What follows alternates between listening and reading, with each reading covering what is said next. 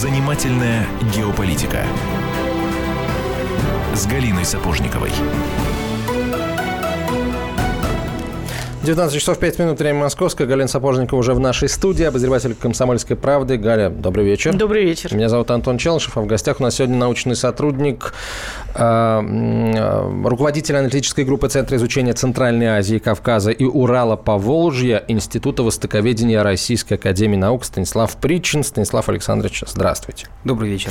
Мы пообещали э, всему честному народу говорить о Киргизии сегодня. Но говорить мы будем не пошире, только, да. Не только о Киргизии. Собственно, почему Киргизия? Потому что э, формальный повод – это то, что террорист-смертник, который подорвал себя в метро Санкт-Петербурга, был гражданином России, но в 2010 году он получил российское гражданство в киргизском городе Оше. Сам он, насколько я понимаю, узбек, а не киргиз, если иметь в виду национальность. И, собственно говоря, да, ты абсолютно прав, но это не исключение из правил, а, к сожалению, правило. Вот посмотри, я выписала кое- кое- кое-какие примеры из последних э, пары лет.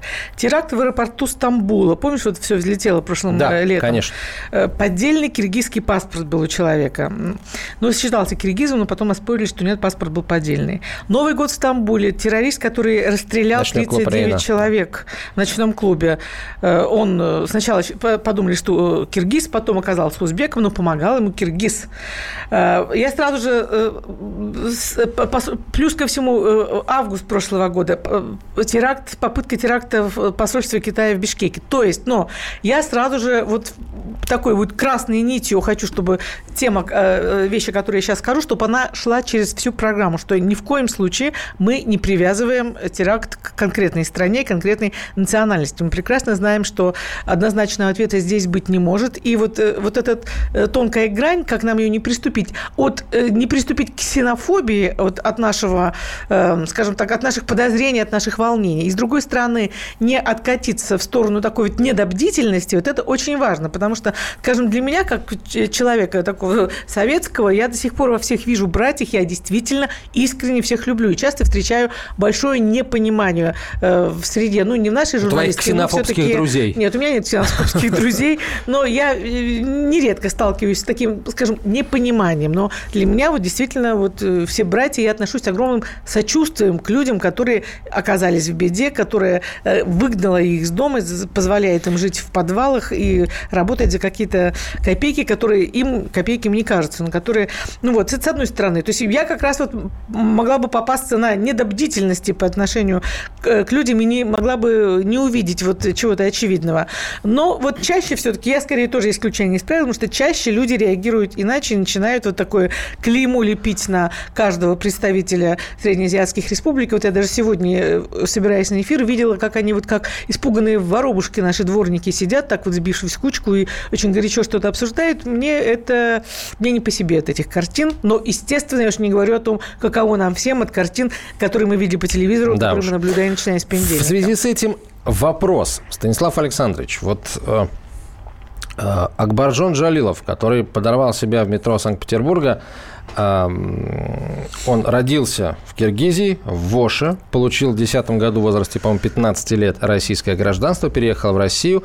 а, И, видимо, уже здесь, 4 года спустя, э, после переезда в Санкт-Петербург, был завербован. а, И, видимо, ну, видимо, через социальные сети, через интернет. Почему вот 14 год все называют? Потому что вот до 14 года он вел свои социальные сети, как вел их, получается, всю свою э, жизнь сознательную. В 2014 году он перестал вести свои социальные сети, и а, источники в спецслужбах говорят, что именно в 2014 году его завербовали. Насколько это стандартная картина, когда, а, если говорить, например, о гражданах Киргизии и- или выходцах из Киргизии, когда вот человек, будучи там, не, попа- не попадает ни в какие сети террористические, переезжает в Россию, начинает работать, а Джалилов тоже работал, а, и уже здесь становится а, объектом вербовки, причем успешной вербовки. Это стандартная ситуация или это все-таки исключение из правил?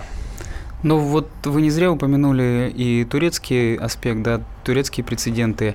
Здесь во многом работает психология. Да? Человек уезжает из своей страны, уезжает из своего привычного ареала обитания, своих социальных связей, и психологически он чувствует, естественно, себя немножко уязвленным, потому что у него нет здесь родителей, у него нет здесь постоянного места работы. Даже если вот он гражданин России, да, все равно нет постоянного жилья, он вынужден искать работу, все равно он не, не имеет э, такой же возможности также свободно общаться, как его сверстники русские, например, которые здесь родились. И поэтому он, естественно, более уязвлен, он ищет места, где с кем общаться, где его примут за своего. Это, к сожалению, сожалению, вот такая ситуация, что большая часть людей, которые приезжают в Россию работать, трудовые мигранты из Центральной Азии, это не только Киргизия, это Узбекистан, Таджикистан, они а, становятся симпатантами, людьми, которые симпатизируют вот радикальным ветвям ислама именно в России, потому что в мечети они, как правило, находят понимание, они находят возможность быть частью какой-то общей а, большой группы, а, почувствовать себя где-то более защищенными, и этим этим, к сожалению, пользуются очень активно те люди, которые вербуют и, и привлекают к радикальному исламу. И вот есть статистика, что большая часть выходцев из Центральной Азии, которых достаточно большое количество воюют на стороне запрещенной в России исламского государства, в Сирии и Ираке, а, они вербуются на территории России. Потому что дома а, это все-таки среда традиционная, это среда, где есть устоявшиеся отношения как со старшими, и не так-то просто людям со стороны завербовать э, людей, привлечь их, э, стянуть их, так скажем так, с дорожки нормальной. В России это сделать проще, потому что люди э, лишены вот тех опор, на которые строится обычная наша человеческая жизнь. То есть в Киргизию лететь и искать вот эти ислама, и, и, и, гнезда агрессивного ислама не надо, надо здесь внимательнее смотреть друг на друга. Ну, я бы так не сказал, потому что что Киргизия на самом деле в силу того, что это наиболее либеральное государство в Центральной Азии, и в силу того, что в экономическом плане достаточно э, социально-экономическая ситуация в республике достаточно сложная, много людей, много исламских фондов, которые финансируют различные проекты социальные, социальные исламские, и, скажем, проповедников исламских э, из Ближнего Востока достаточно большое количество в Киргизии, там, там на месте. Просто это все равно фактор семьи и фактор социальных связей играет свою роль. По поводу проповедничества. Э, я знаю, что в Киргизии э, очень много денег э, и проектов, которые поддерживаются Фетхулахом Гюленом. А что там делает Гюлен в Киргизии? Ну, на самом деле... Это если... проповедник, простите, перебью, проповедник, которого, который официальный турецкий, правящий турецкий режим, турецкие власти считают вражеским. Выдачи Фетхулаха Гюлена добивается Анкара, и именно Гюлена считают организатором почти удавшегося переворота, который произошел в июле прошлого года в ночь с 15 на 16 число. Но это немножко другая сфера на самом деле. Это больше внутриполитические турецкие проблемы, потому что одно время Гюлен и его колледжи и школы были одной, одним из наиболее эффективных инструментов построения тюркского мира. Есть организация тюркских государств, в которую Киргизия входит наряду с э, Казахстаном, с Туркменистаном, с Азербайджаном. У них есть ассоциации, у них есть университеты, огромное количество университетов, различного рода колледжей по, по всем этим странам созданы. Они позволяют, с одной стороны, давать качественное образование. Это возможность для многих ребят отучиться в этих колледжах в странах Центральной Азии, а потом поехать учиться э, в университеты, например, в Турцию. А, и здесь проблема заключается не в том, что он является исламским проповедником, угу. он больше является врагом э, Эрдогана, и в этом главная проблема. Но как раз вот этот достаточно интересный момент, что э, Турецкие власти официально потребовали закрытия всех колледжей и университетов Гюлена в Киргизии. Алмазбек Атамбаев, президент Киргизии, э, отказался это делать, потому что он понимает, что это достаточно качественное образование. И на этом, на этом фоне был большой такой конфликт дипломатический. А Эрдоган просто сказал, закрывайте все, вот, вот закрывайте гюленистские, а вот вам эрдоганистские я денег дам. То есть такого не было? Нет, такого не было, да. То есть это же все-таки, понимаете, это инфраструктура, это внутренняя своя идеология, это опыт преподавания. У Эрдогана немножко другая другая философия. А, мы продолжим этот разговор через несколько минут. Оставайтесь с нами. Занимательная геополитика.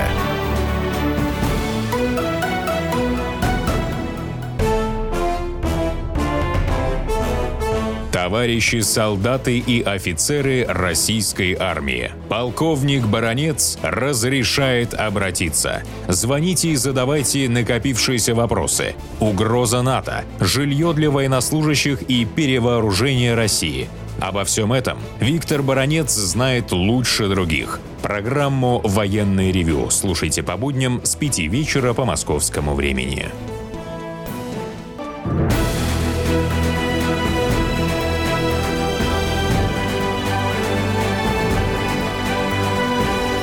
Занимательная геополитика с Галиной Сапожниковой. Итак, друзья, мы продолжаем. Мы работаем в прямом эфире в студии Галина Сапожникова, Антон Челышев, мой э, э, э, вечный соведущий, и наш гость, специалист по всем проблемам всей Средней Азии, политолог Станислав Фридчин. Слишком громко. Да, это громко. Ну вот говорили мы, в принципе, да, смех неуместен, потому что говорили мы на темы печальные, мы пытались и пытаемся, продолжаем, эм, пытаемся понять, продолжаем искать ответы на вопрос, почему у нас идет такая исламизация вот в Киргизии, Узбекистане, почему почему вот последние все э, самые громкие теракты у нас так или иначе э, как-то параллелизируются с вот этими вот двумя странами. И вот решили подробнее немножко поговорить о Киргизии. В частности, вы говорили о том в первой части, что ну какая масса людей все-таки оттуда вынуждена бежать именно отсутствие э, почвы под э, ногами, отсутствие уверенности, каких-то гарантий жизни, которые есть неизбежно. Есть на родине, не заставляют их искать вот эту правду по соцсетям, вступать в какие-то сомнительные сообщества, и вот и мы имеем тот результат, который имеем. Давайте поговорить, почему, почему что людей оттуда гонит. Вот, э, э, гонит ведь не только киргизов и узбеков, гонит у нас поляков, литовцев гонит. То есть э, эти бедные страны, или страны Прибалтики лишились четверти, а то и трети вообще своего состава. Но э, Киргизия, по-моему, лишилась вообще вот всей страны. То есть иногда возникает мысль, кто же там остался, если все здесь. Причем я это говорю без антипатии, я подчеркиваю. Да? Но вот я прочитала такую вещь, готовясь к эфиру, что всего 10% киргизов счастливы. 10. Представьте, 90% несчастных людей, не имеющих, видимо, работы, денег и, и удовольствий, которые нам стали все-таки в 21 веке уже привычными. Да? Скажите, что там происходит с Киргизией и очень кратко, что произошло, почему и все-таки ну, достаточно, ну, не могу сказать, самой успешной республики, это будет неправда. Она не была самой успешной республикой Советского Союза, но она держалась на лапах довольно уверенно. Что произошло, почему произошло вот, вот такое э, резкое скатывание вниз, и что в данный момент происходит представляет из себя промышленность Киргизии? Ну, знаете, да, ситуация там не самым лучшим образом складывается. Вот мы недавно с коллегами провели исследование инвестиционного климата, и получилось так, такие предварительные итоги 25-летия независимости. И Киргизия у нас заняла пятое место. А, в принципе, возможности для ведения бизнеса там есть, но постоянно возникают проблемы. Было две революции, были сложности у иностранных инвесторов. С точки зрения возможностей Киргизии, на самом деле это место уникальное во многих аспектах. С точки зрения экологического туризма. Потрясающая страна, есть озеро Исыкуль. А, в советское время это были потрясающие альп-лагеря.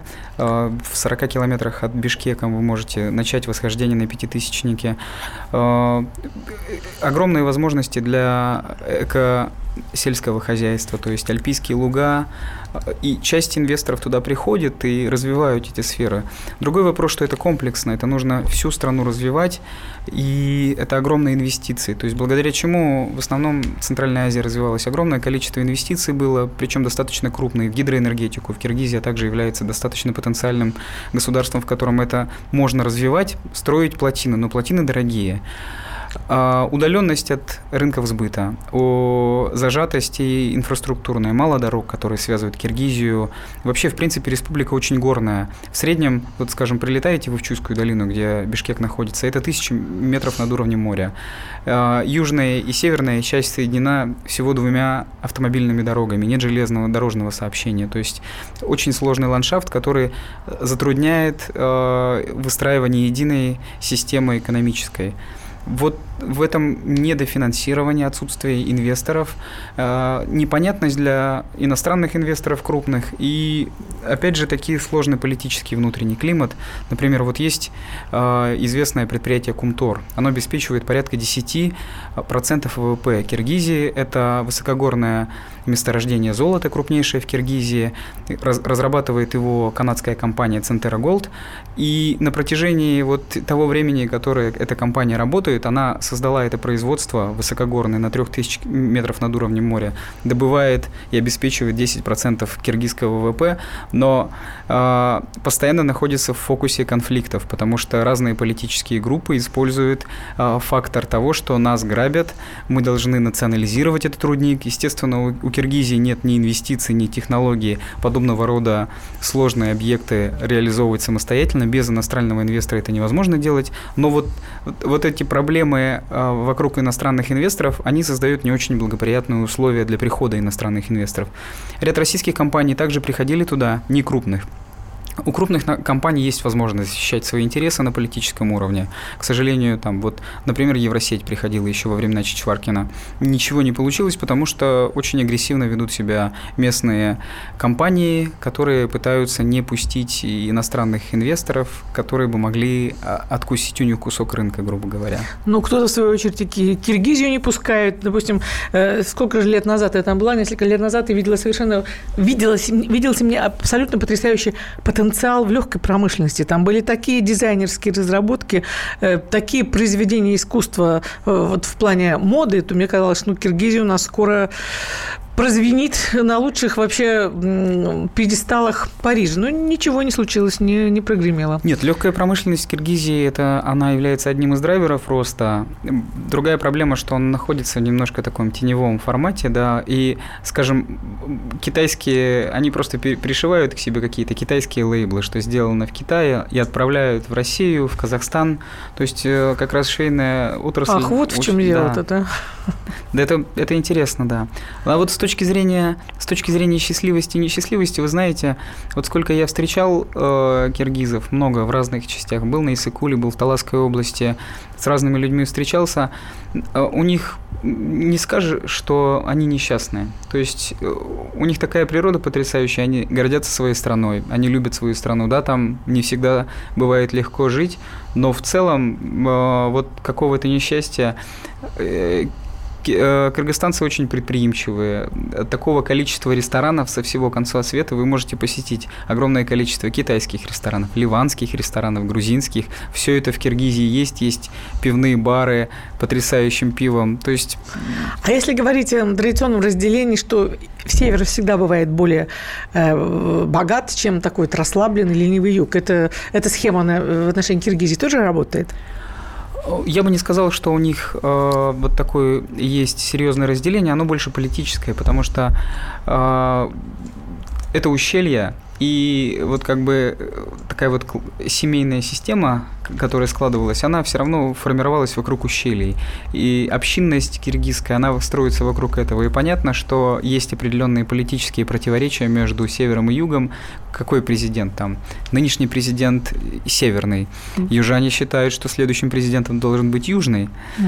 И вот касаясь, например, вот этой ситуации с узбеками Оша, ведь на самом деле это не, не, не на ровном месте эта ситуация взялась. А, по разным данным, узбеки, узбеки составляют а, меньшинство, второе по количеству в Киргизии, и большая часть их живет именно в Ферганской долине, Ошская, э, Джалабадской области Кыргызстана. И э, там возникают время от времени очень серьезные конфликты на этнической почве между киргизами и узбеками. И Я только раз... на своем веку парочку помню, да, это было в 90-м году, это в 90 году было, и в, и, в 2000, и в 2010 году, и как раз вот э, всплеск миграции в Россию трудовых мигрантов из Ожской области, он с, приходится, вот его пик как раз на 2010 год, когда огромное количество узбеков из Киргизии просто начали оттуда уезжать из-за этого страшного конфликта, который произошел между киргизами и узбеками. А может можете еще уточнить, то есть права узбеков там ущемлены? Вы знаете, э, Естественно, официальные власти киргизские стараются э, подчеркивать, что все национальности равны, но понятно, что очень сложно обеспечить э, баланс. Вот, например, в нынешнем парламенте киргизском, я не знаю, есть ли вообще узбеки представители. Хотя... А русские есть? Русские есть. Хотя, в принципе, в Киргизии э, фактор вот такого баланса представительского, он, как правило, сохраняется. То есть есть и женщины, есть и русские, а вот с узбеками вот такая ситуация. Ну, и русский есть... язык там, в общем, является Русский язык, да, да, но вот э, с узбеками не все так просто, да, то есть у узбеков нет возможности защищать на, на республиканском уровне свои права, и в этом тоже есть э, вопрос, который киргизским властям нужно решать как и вопрос с инвестиционным климатом у себя. Ну вот сейчас в случае с этим э, терактом любопытно, что я, я думала, что прежде всего э, представители киргизских властей будут открещиваться от того, что он не киргиз, этот парень, а узбек, а они прежде всего э, дали понять, и весьма выразительно, что он никогда не вступал в наше гражданство, ваш гражданин, ваш продукт, вот вы с ним, вы за него и отвечаете. Я примерно так поняла их ответ. Не, ну на самом деле, когда была встреча как раз вот несколько дней после терактов было, был визит министра иностранных дел, да, а, и на переговорах с Лавровым как раз вот этот фактор звучал, что он узбек, а не киргиз. Ну и, и гражданин на... России при этом. И как раз на эти дни э, печальные пришелся очень пышный э, визит э, нового президента Узбекистана, который был принят ну, прям по высшему вообще классу, как, как король какой-нибудь. Нет, это не король, а это Об статус... этом мы поговорим после небольшой паузы. Занимательная геополитика.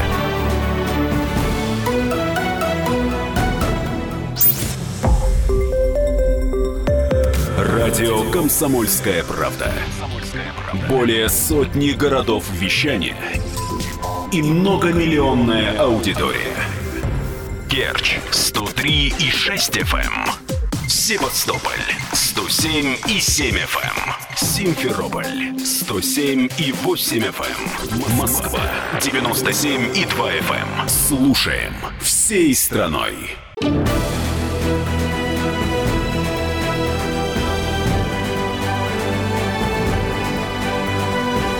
Занимательная геополитика с Галиной Сапожниковой. Продолжаем разговор о, ближне... о среднеазиатских наших соседях и партнерах. В студии научный э, сотрудник Института Востоковедения Российской Академии Наук, руководитель аналитической группы Центра изучения Центральной Азии, Кавказа и Урала Поволжья Станислав Причин, Галина Сапожникова, я Антон Челышев. К Узбекистану давайте обратимся. А, позвольте вам протокольный совершенно вопрос задам. Как вы, Станислав Александрович, оцените визит нового президента Узбекистана Мирзиёева в Москву. Визит первый, визит, который скажем так, прошел успешно, причем э, со всех сторон было продемонстрировано, что он прошел даже успешнее, чем планировалось. Ну вот, например, факт, э, в, в анонсах говорилось о том, что мы подпишем соглашение на 12 миллиардов долларов, а мы подписали соглашения э, разные на 15 миллиардов долларов, и президент России удивился росту товарооборота в разных отраслях, в самых неожиданных, казалось бы. И, в общем, много еще э, всякого такого позитивного было. Вот «Газпром» э, газу законтрактовал на 5 лет узбекского. Я согласен, что визит был э, очень успешный. И здесь Галина упомянула, что он был излишне пафосный. Здесь все по протоколу. А, государственный визит совершается лидером один раз, э, и он подразумевает наивысшее представительство на наивысший уровень принятия. Соответственно, это подразумевает встречу со всем руководством, это подразумевает вот и почетный караул, это подразумевает и встречу в Кремле, во всех залах, в узком составе, в широком составе, затем прием от имени президента Российской Федерации, в честь приезда Шавката Мирзиёева. Это его действительно первый визит, и к нему подготовка шла очень активно. И те результаты, которые мы имеем, это, с одной стороны, действительно потребность Узбекистана активизации российско-узбекских отношений, насущная потребность, а, а с другой стороны, готовность э, нового руководства работать по развитию. Ведь если мы сравним, да, Узбекистан в промышленном потенциале, он значительно сильнее Киргизии, но достаточно закрытая экономика. И вот э, что отдать должное Исламу Каримову, он по постарался сохранить промышленный потенциал.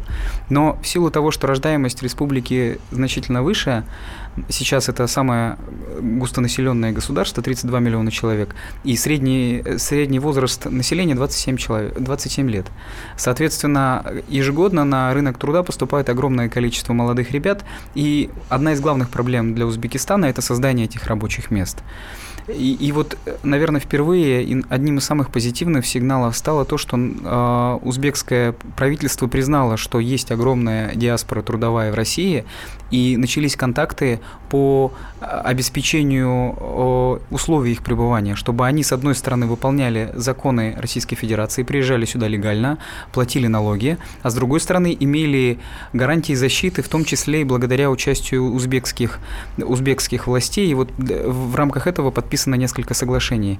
Напомню, что Ислам Каримов э, достаточно напряженно как бы относился к мигрантам и называл их даже бездельниками. Хотя понятно, что эти люди приезжают сюда, они работают, они действительно приносят пользу нашей экономике, они метут наши улицы, они работают на стройках, они платят налоги. Но... Налоги с тунеядцами белорусскими. Да-да-да, так, так же далеко, да? как, как Сан Григорьевич, в общем, не пошел э, покойный Ислам Каримов. Кстати, а по поводу закрытости экономики, есть ли э, шанс на то, что при Мерзиеве она станет более открытой, там вот создавать условия для прихода российских денег, для создания тех, тех, тех самых рабочих мест? Ну вот как раз этот визит показывает, что помимо нефтегазовой сферы, в которой работает «Газпром» и «Лукойл», разрабатывает несколько месторождений в Узбекистане, сейчас новой сферой становится металлургия. Предполагается а, создание горно-рудной компании, которая будет осваивать месторождения в Каракалпакии. Также предполагается строительство под ключ металлургического завода под Ташкентом. Будет э, перенесены часть производства Россельмаша Ростеха. Это очень позитивный сигнал. Интересно, господин Бабкин знает о том, что часть мощности планируется перенести в Узбекистан? Или он сам этого хочет? Э, Глава Россельмаша. Понимаете, в чем дело? Узбекистан в силу географии достаточно э, место очень хорошее для сельского хозяйства. И, естественно, потребность э, в сельхозтехнике есть. И Узбекистан подходит здесь достаточно прагматично. Не покупать готовые комбайны, а создавать условия для сборки их у себя. Соответственно, здесь гарантированная возможность дистрибуции своих товаров товары для Ростельмаша и добавочная стоимость дополнительная для создания Мы все там, руда, металлургия, это все, конечно, здорово. Слушайте, фруктов давайте, овощей давайте, а узбекских, вот раз, которые сейчас бешеных бабок стоят на российских, поэтому, на московских как прилавках. Раз поэтому, по этому вопросу было два очень важных соглашения. Хочу есть дыни круглый год, узбекские. Ну, круглый год их не бывает, к сожалению. Помидоры но, бывают. Но создан специальный зеленый коридор и подписано соглашение между правительствами по созданию созданию возможностей для упрощенного экспорта сельхозпродукции из Узбекистана в Россию. И ожидается, что уже в этом году э, экспорт узбекской сельхозпродукции составит 600 миллиардов. То есть это будет многократный рост, и Узбекистан в этом заинтересован, и Россия в этом заинтересована. 600 миллиардов рублей. 600 долларов. Не, да, долларов? 600 миллиардов долларов. Ничего, да. это, слушайте, да. это большие так что деньги. Ждите, так что ждите узбекских э, дынь, винограда. Там есть такие некоторые фрукты. Когда я была в прошлом году в командировке, я обнаружила, что есть такой желтый инжир, который не только до Москвы не довести, его доводят до гостиницы в Самарканде, он уже тает. Тут, к сожалению, ну, такого это нужно коридора ехать, придумать невозможно. Это нужно да. ехать в Самарканд и есть желтый да, инжир. Да, хорошо, там. друзья, можно я вас немножко все-таки подтащу опять в соседнюю Киргизию, с которой мы начинаем? Вот смотрите, ну, Узбекистан роскошные с его дворцами, возможностями, фруктами. Сравнивать страны нельзя. Киргизия тоже совершенно прекрасная страна людьми прежде всего, да, и вот э, экологией, с Икулем, да. многое чем, да. Но, тем не менее, с точки зрения промышленности, конечно же, Киргизия у нас, в общем, с Узбекистаном на данном этапе жизни, во всяком случае, соревноваться не может. Объясните мне, пожалуйста, почему тогда за Киргиз... Киргизию идет такая геополитическая битва? Вот смотрите, цветная революция в 2004 была, правильно, да? Да. Э, я на какую-то... В 2005, извините. Я на какую-то вторую попала, первая была в марте, а я от газа по арыкам, от газовой атаки неслась уже где-то в конце мая или в июне. Точно помню, как это было. Мало не показалось, вспоминаю до сих пор. Потом, значит, вот это то, что называется турбулентность, вот э, события, связанные, очередной переворот э, с Бакиевым. Да? Году, да. И причем уши, вот уж где росли уши моего любимого Джина Шарпа, технологии ненасильственного э, свержения власти, которая, к сожалению, в Киргизии получилась все-таки более-менее насильственным. Да? Вот там вот эти американские уши просто цвели, торчали, э, а, аки-маки в апреле или в мае на киргизских в киргизских Акимаки степях. это да. хорошо, да. Акимаки, ну вот. И эм, потом, значит, э, точно помню, несколько лет назад писала э, какой, какой-то материал, в котором целая глава была посвящена китайской экспансии и китайским интересам, и тому, что сколько, э, с каким любопытством, таким алчным любопытством наблюдает за развитием Киргизии и Китая, намереваясь его подмять. Но сейчас в результате Киргизия оказалась в объятиях Евро АЗС, чему мы очень рады. Почему такая битва именно за этот кусочек территории идет в мире? Ну, вы знаете, особенно, особенно это было отчетливо, когда началась операция в Афганистане после терактов 11 сентября 2001 года в США. В Киргизии появилась американская база. Вначале предполагалось, что она будет на время проведения операции, а потом она все расширялась, расширялась, ее технические возможности увеличивались, и, естественно, это было фактором раздражающим как Россию, так и Китай.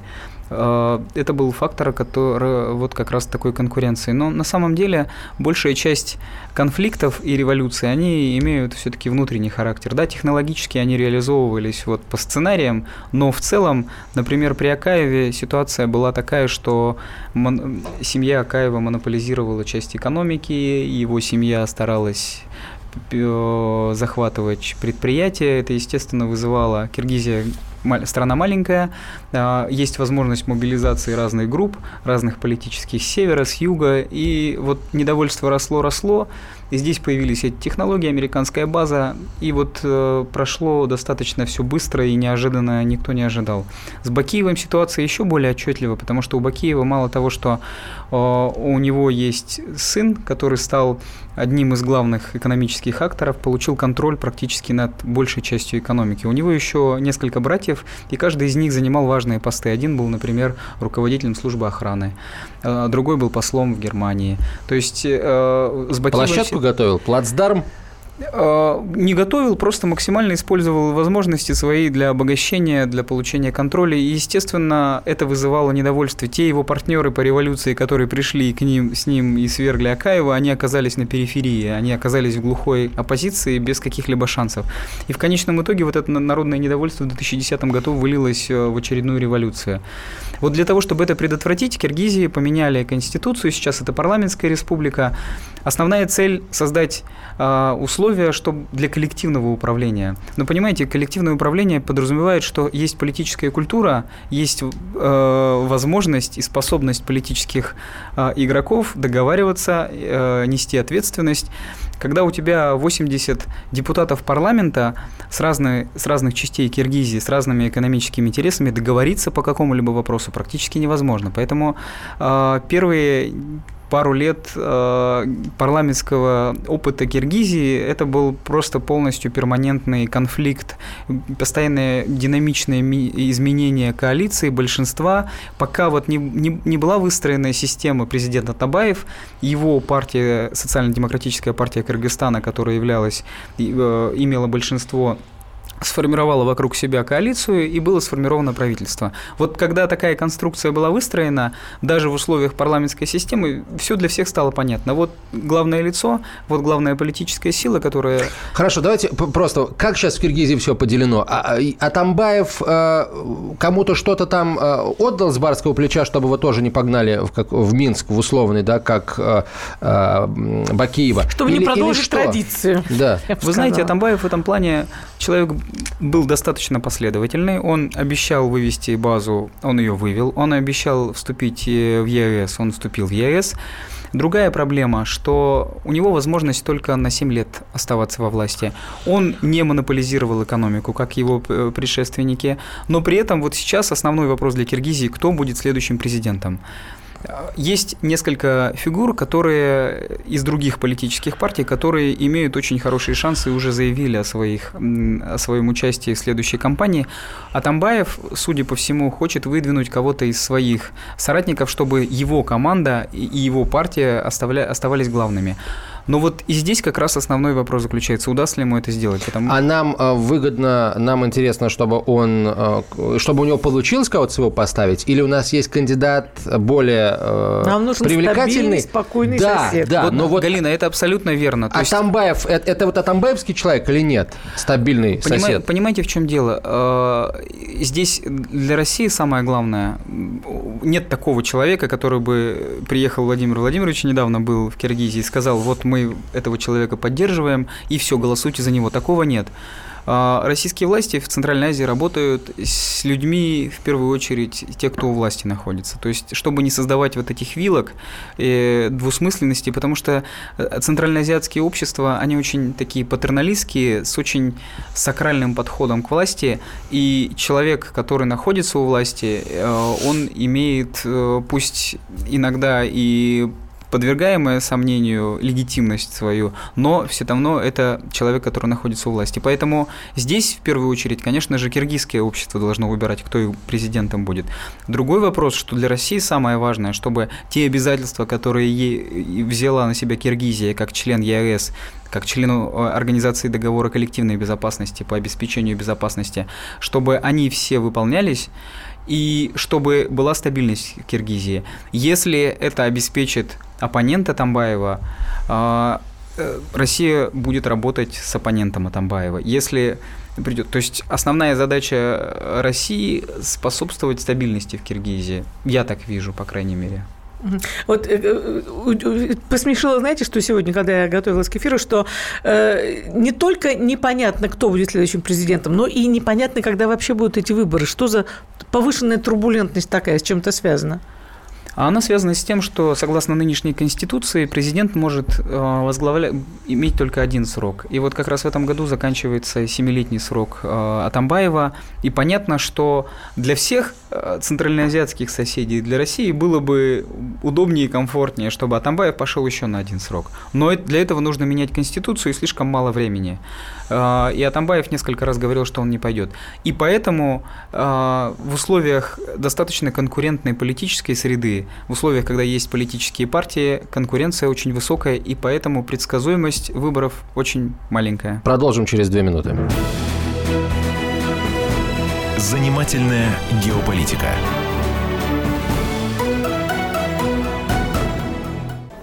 Джума, проходите. Ага, так, голубчик. М Садитесь на стул, закрывайте левый глаз, читайте третью строку. И, И, О, У. Постойте, молодой человек, а что же вы согласные пропускаете? А у меня с согласными не очень. Вот с несогласными очень даже хорошо.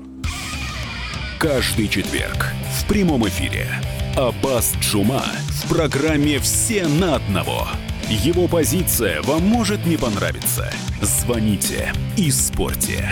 По четвергам с 9 вечера по московскому времени.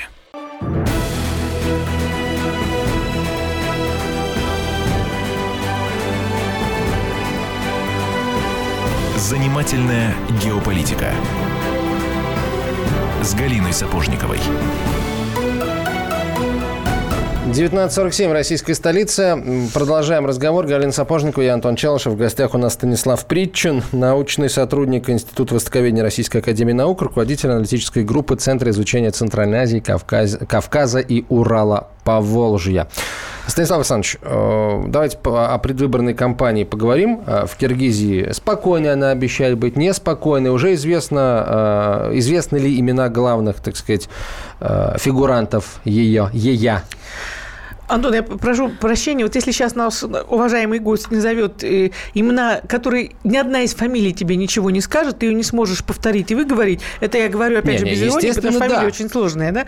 А для вот этот за сообщества. нас, вот этот не за нас. Можно вот я этот... бы так немножко вот подкорректировала вопрос? Какие, будет ли у нас снова такое вот эм, шахматная доска, в которой будет несколько геополитических игроков двигать свои фигурки? То есть будут ли интересы снова Америка, Китай, Афганистан, ну и мы, соответственно, проявлять? Не, вы знаете, Киргизия в этом плане интересная, что все политические игроки, которые заявили о своем участии, они все в той или иной степени а, оперируют в своей кампании к России и стараются рассчитывать и обещают, что отношения с Россией будут еще лучше при них.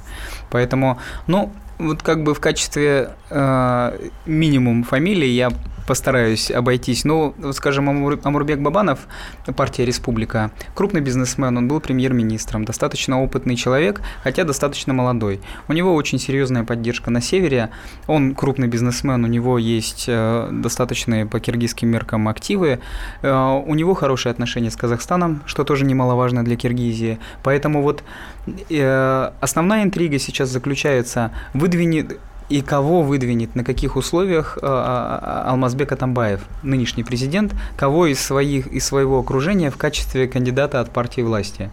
Или он договорится с кем-то из кандидатов, которые уже заявили о своем участии, чтобы создать коалицию. Вот в этом основная интрига заключается. Понимаете, в чем дело? Э, В любом случае, следующая конструкция в условиях парламентской республики будет заключаться в том, что любой президент будет вынужден искать большинство и опору на большинство в парламенте. Поэтому здесь мы можем говорить о том, что наиболее вероятно э, кандидатами успешными и эффективными будут те люди, у которых есть парламентские коалиции. То есть это парламентские партии, их немного, их всего пять, и практически лидеры всех из них э, заявили о своих планах участия. А, Насколько мощная партия СДПК, наверное, наверное, нет, чтобы на нее сделать опор, вот я про президентскую партию говорю, если вдруг президент, э, его сторонник проиграет выборы, то возможно ситуация, что эта партия начнет распадаться и не будет уже таким активом в парламенте, на Так, который... мы залезли в Атамбай- дебри, понятные только киргизским гражданам. Я Почему вот- киргизским гражданам? Да- Давайте все-таки о геополитических игроках поговорим. Ну, опять же, здесь в первую очередь, конечно же, это внутриполитическая ситуация, потому что ни у кого из игроков реально нет ни механизмов, ни инструментов э, продвижения своего кандидата, чтобы можно было сказать, вот этот человек про китайский, опять же повторюсь, что все, все кандидаты выступают за дальнейшее углубление отношений с Россией, с Евразийским экономическим союзом, Влияние Китая. Влияние Китая, понимаете, в Китай в регионе очень носит и проводит агрессивную инвестиционную политику, то есть огромное количество инвестиций в инфраструктуру вкладывается, но они пока проходят без как, каких, какого-либо политического присутствия или безопасности. То есть происходит такое разделение труда между Россией и Китаем. Россия отвечает в большую степени за безопасность. У нас в Киргизии база Кант в рамках УДКБ. А Китай отвечает за инвестиции. Хотя в последнее время мы видим, что и российские инвестиции растут в регионе, в том числе и в Киргизию. Вот. По поводу США. В принципе, США после ухода базы э, снизили свой интерес к региону. Мы можем говорить о наиболее эффективном их инструменте сейчас. Это Американский университет в Центральной Азии. Они открыли новый кампус стоимостью 20 миллионов долларов. Для Киргизии, конечно же, это существенная сумма, потрясающий университет, очень красивый. И там учатся ребята со всей Центральной Азии. Как мягкая сила, да, это у них работает. Политических серьезных Так, простите, а сколько лет уже работает этот университет? Университет работает давно, просто они вот буквально э, недавно переехали в новый кампус, который был построен на, се- на севере Бишкека, в очень живописном месте и сам по себе очень красивый. А вот интересно, а российский какой-нибудь университет, который готовит кадры лояльные Москве, существует в Киргизии или в Центральной Ну, я Азии? Бы так, я бы так не сказал лояльной Москве. У нас практически в, каждом, в каждой стране есть э, университеты, либо представительство МГУ, например. В Киргизии это Кыргызско-Российский славянский университет, он есть. Но вот по котировкам внутренним по популярности Так. американский университет попрестижнее, чем КРСУ. А Скажите, пожалуйста, тут, тут была интрига недавно. А, Амурбек Тикибаев а, обвинил, это один из оппозиционеров при нынешней власти обвинил Атамбаева в том, что вот деньги его, миллионы долларов, которые обнаружились у него на счетах, э, получены им уже после 2010 года, то есть после того, как он пришел к власти. И вот э, а Атамбаев должен был объяснить, откуда деньги. Он объяснил, откуда у него эти деньги? Ну, на самом деле, Атамбаев и до того, как он стал бы президентом, он был бизнесменом, он был состоятельным человеком. И как раз здесь это попытка со стороны Амурбека Тигибаева снять с себя ответственность, потому что до 2010 года, пока он, как член Временного правительства, не пришли к власти, он был а, не очень богатым человеком, что существенным образом изменилось, когда он вошел во Временное правительство после свержения Бакиева. Так что эти вопросы, они скорее адресованы к самому Амурбеку Бабагаеву. В бизнесе он не работал никогда. А он сейчас под арестом, по-моему, да? Он сейчас под арестом находится, да. А, вот давайте все-таки вернемся а, к экстремизму. А, один э, наш с Гарри коллега э, написал э, не так давно очень большой материал про Киргизию. Там был описан эпизод. Вот молодой человек опоздал на то ли на автобус, то ли на самолет, я уже не помню. В Турцию он летел. Вот. Как раз вот в ту часть, откуда недалеко до сирийской границы, и так очень просто об этом рассказал. Вот киргизы в ИГИЛ летят почему? Они встали на путь джихада, они едут зарабатывать деньги. Что там? Что они там ищут? Но это не только, это не уникальная ситуация с киргизами, то же самое с казахами, с Безусловно, узбеками. но мы сейчас просто о Киргизии говорим, поэтому... Ну, здесь, понимаете, в чем дело? Здесь э, разное. Где-то социально-экономическая ситуация, где-то вот люди оказались в сложной, в сложной ситуации у себя в стране, и вербовщики в нужный момент вышли на них и предложили, а давай ты поедешь туда, повоюешь. Где-то это оппозиционеры, как в Таджикистане. Угу. И там, например, глава, э, полковник ОМОНа таджикского уехал и стал одним из руководителей военных ИГИЛ. А вопрос еще. С большой группой э, мигрантов, вот со всеми мигрантами из Киргизии, из Узбекистана, вообще российские власти каким-то образом работают, они мониторят, я уже задавал этот вопрос сегодня экспертам, и частично знаю ответ, они мониторят ситуацию о том, а, а что думают и что чувствуют мигранты, которые живут в России, что им нравится, что им не нравится. Ведется ли мониторинг этой ситуации? Вы знаете, вот у нас в институте есть коллеги, которые занимаются как раз вопросами миграции. Ситуация не самым лучшим образом складывается, да, то есть предпринимаются шаги, улучшаются инфраструктурно возможности для принятия мигрантов, но все равно это достаточно жесткий в отношении мигрантов режим юридический. И понятно, что им это не нравится. Естественно, это недовольство. Спасибо большое. Геополитика вернется к вам через неделю. Занимательная геополитика.